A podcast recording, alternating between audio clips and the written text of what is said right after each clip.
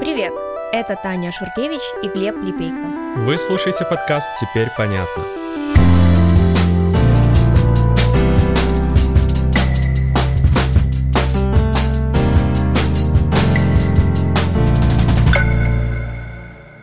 Среда 26 июля в африканской стране Нигер началась бурно. Служба безопасности президента Мухаммеда Базума заблокировала его же дворец и позже объявила по телевидению, что смещает его с поста. События развивались быстро. Днем на улице столицы, города Ниамей, Вышли протестующие. Они поддержали Базума. Толпа двигалась к президентскому дворцу, но военные начали стрелять в воздух и разогнали людей.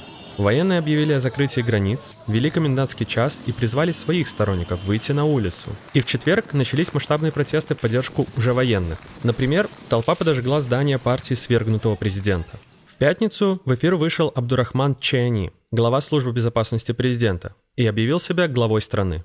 Нигериен, Нигериен, mes Он объяснил причину свержения – плохая ситуация с безопасностью от террористов, несмотря на поддержку и обучение западных стран, проблемы в экономике. Но, конечно, мы можем только гадать, реальные ли это причины. Да, причины для переворота всегда можно найти. И, конечно, когда кто-то хочет устроить переворот, то, естественно, он ищет какие-то легальные поводы, легальные в кавычках, чтобы как-то его оправдать. Все так. И Конечно, страны Запада сразу принялись осуждать произошедшее. Например, Эммануэль Макрон начал угрожать санкциями. Разные страны уже замораживают программы помощи Нигеру. Те же США сворачивают кооперацию с местными военными, которых они обучали. Многие лидеры, причем, смогли поговорить с Базовым по телефону, то есть мятежники не закрыли его в тюрьме. Его, скорее всего, держат в президентском дворце. Экономическое сообщество стран Западной Африки эта организация, куда входит 15 стран из этого региона, заявила, что готова к любым действиям, чтобы восстановить порядок. В том числе не исключали и военную интервенцию. Также сообщество вело бесполетную зону над Нигером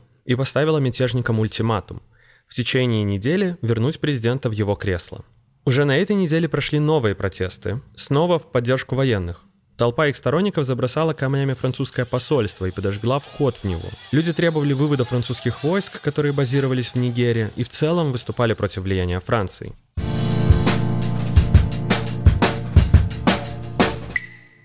А теперь, Тань, давай постепенно добавлять контекст к произошедшему. Давай я для начала расскажу, почему мы вообще говорим о, казалось бы, каком-то очередном перевороте в африканской стране. Нужно понимать, что Нигер – это бывшая колония Франции, которая получила независимость в 1960 году. И Мохаммед Базум – первый за все это время президент страны, который пришел к власти именно мирным путем и в результате выборов. А его предшественник спокойно ушел после максимально допустимых двух сроков. Ну, то есть можно сказать, что в стране так, грубо говоря, развивалась демократия. Но вот случился переворот, который, кажется, вообще для всех стал какой-то неожиданностью. Да, в стране существует проблема джихадистов, они нападают в основном с северо-запада, со стороны Мали, где это тоже достаточно серьезная проблема, и с юго-востока, на границе с Нигерией. Но, в общем, мы не станем углубляться в тему террористов в Африке, а скажу только для понимания, что самые крупные группы — это отделение Аль-Каиды и ИГИЛа — и происходит борьба всех со всеми, то есть у них нет союзников. Но при этом ситуация с террористами как минимум не ухудшалась в Нигерии, не так ли? Вроде того. И при этом в последние пару лет Нигер стал важнейшим союзником западных стран в борьбе против повстанцев. В 2022 году Франция перебросила туда свои войска, потому что вывела их из Мали. Но об этом мы, я думаю, расскажем чуть позже. А США держат в Нигерии около тысячи солдат, которые в том числе обучают местных. И госсекретарь США в марте прилетел в страну и назвал ее как раз образцом демократии. А что касается экономики, то Нигер действительно очень бедная страна. Я приведу одну цифру. Около 40% населения живет в крайней бедности. И ее часто путают с Нигерией. Так вот, Нигерия как раз очень богата. При этом общая статистика у Нигера скорее позитивная и прогнозы роста экономики хорошие. Ну, то есть перспективы у страны есть. Ну, или были. Ну да. А теперь о главной причине, почему мы вообще говорим про Нигер это Россия. На протестах в поддержку переворота люди как раз размахивали российскими флагами и использовали кричалки о Путине. Причем важно, что переворот произошел буквально за день до саммита Россия-Африка в Санкт-Петербурге. Нигер, между прочим, был среди тех африканских стран, которые проигнорировали саммит. А сам Базум – прозападный президент. Что любопытно, официально МИД России призвал к диалогу и сказал, что рассчитывает на освобождение Базума, хотя четко позицию одной из сторон там не заняли. При этом российские пропагандисты тоже успели сказать свое слово. Например, Та же Симоньян написала довольно резко. «Не захотел президент Нигера ехать к нам на африканский саммит, вот его и свергли собственные военные, хозяйки на заметку. Хотя, казалось бы, какое ей дело до Африки? То есть уже есть несколько причин считать, что переворот в Нигере пророссийский. В то же время довольно непонятная ситуация вокруг Евгения Пригожина, главы ЧВК «Вагнер». В каналах, связанных с ним, опубликовали якобы комментарии от него, хотя на канале его пресс-службы не было новых сообщений с июня. И в этом комментарии, возможно, Пригожин назвал происходящее хорошей новостью, и что это результат уже давно назревшего освобождения республики от колонизаторов. Еще он предложил протестующим в Нигере своих бойцов. Но опять же, в официальных его каналах ничего не было, поэтому непонятно, это фейк или правда. Но ситуация интересная. И немного о реакции африканских стран. В воскресенье президент Чада, восточного соседа Нигера, прилетел в страну. Он поговорил и со свергнутым президентом, и с мятежниками, чтобы попытаться найти решение. Но пока что не похоже, что у него это получилось.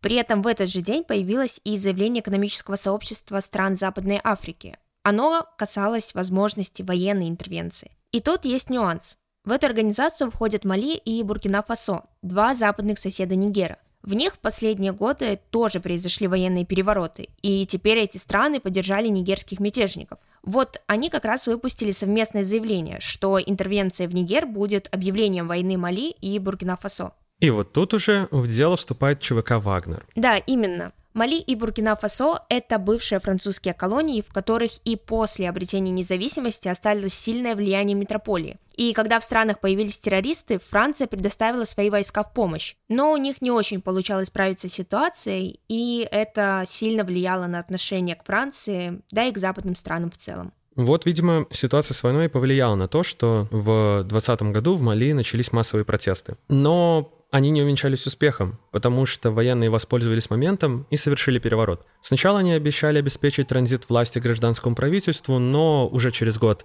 одна группа военных свергла другую, а транзит власти отложили до 2026 года. Уже осенью-зимой 2021 года в Мали прибыли бойцы ЧВК «Вагнер», которых хунта назвала военными консультантами. Кремль, конечно, утверждал, что не имеет к этому отношения, но уже в следующем году, 22-м, малийская хунта рассказала, что получила от России ударные вертолеты и другую технику. Справедливости ради, есть доклады ООН, что при помощи Вагнера получилось отбить часть территории от повстанцев. Но ситуация все еще очень тяжелая, разным группировкам принадлежит до половины территории страны. В результате Франция и Германия вывели свои войска из Мали, а позже хунта потребовала того же и от миротворческих сил ООН. Ну, и, конечно, важный нюанс. Мали очень богато на золото. На него приходится 80% экспорта страны. Давай теперь поговорим о Буркина-Фасо. Эта страна богата не только золотом, но и хлопком. И это две главные экспортные позиции. В 2022 году в Буркина-Фасо произошло аж два военных переворота. Сначала в январе. Уже во время него протестующие на улицах держали в руках российские флаги. Аналитики из проекта по изучению работы Вагнера сообщили, Пригожин ответственен за массовое таргетирование антизападной пропаганды на местных жителей в соцсетях.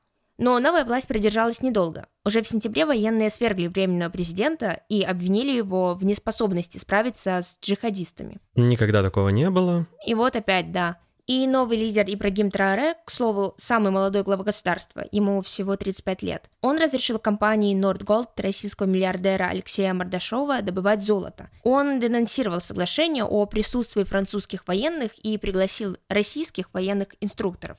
Окей, в итоге мы имеем две страны на западе от Нигера, которые теперь под влиянием России. Теперь давай о других соседях. Вот мы уже говорили о Чаде, президент которого пытается стать медиатором в Нигерии.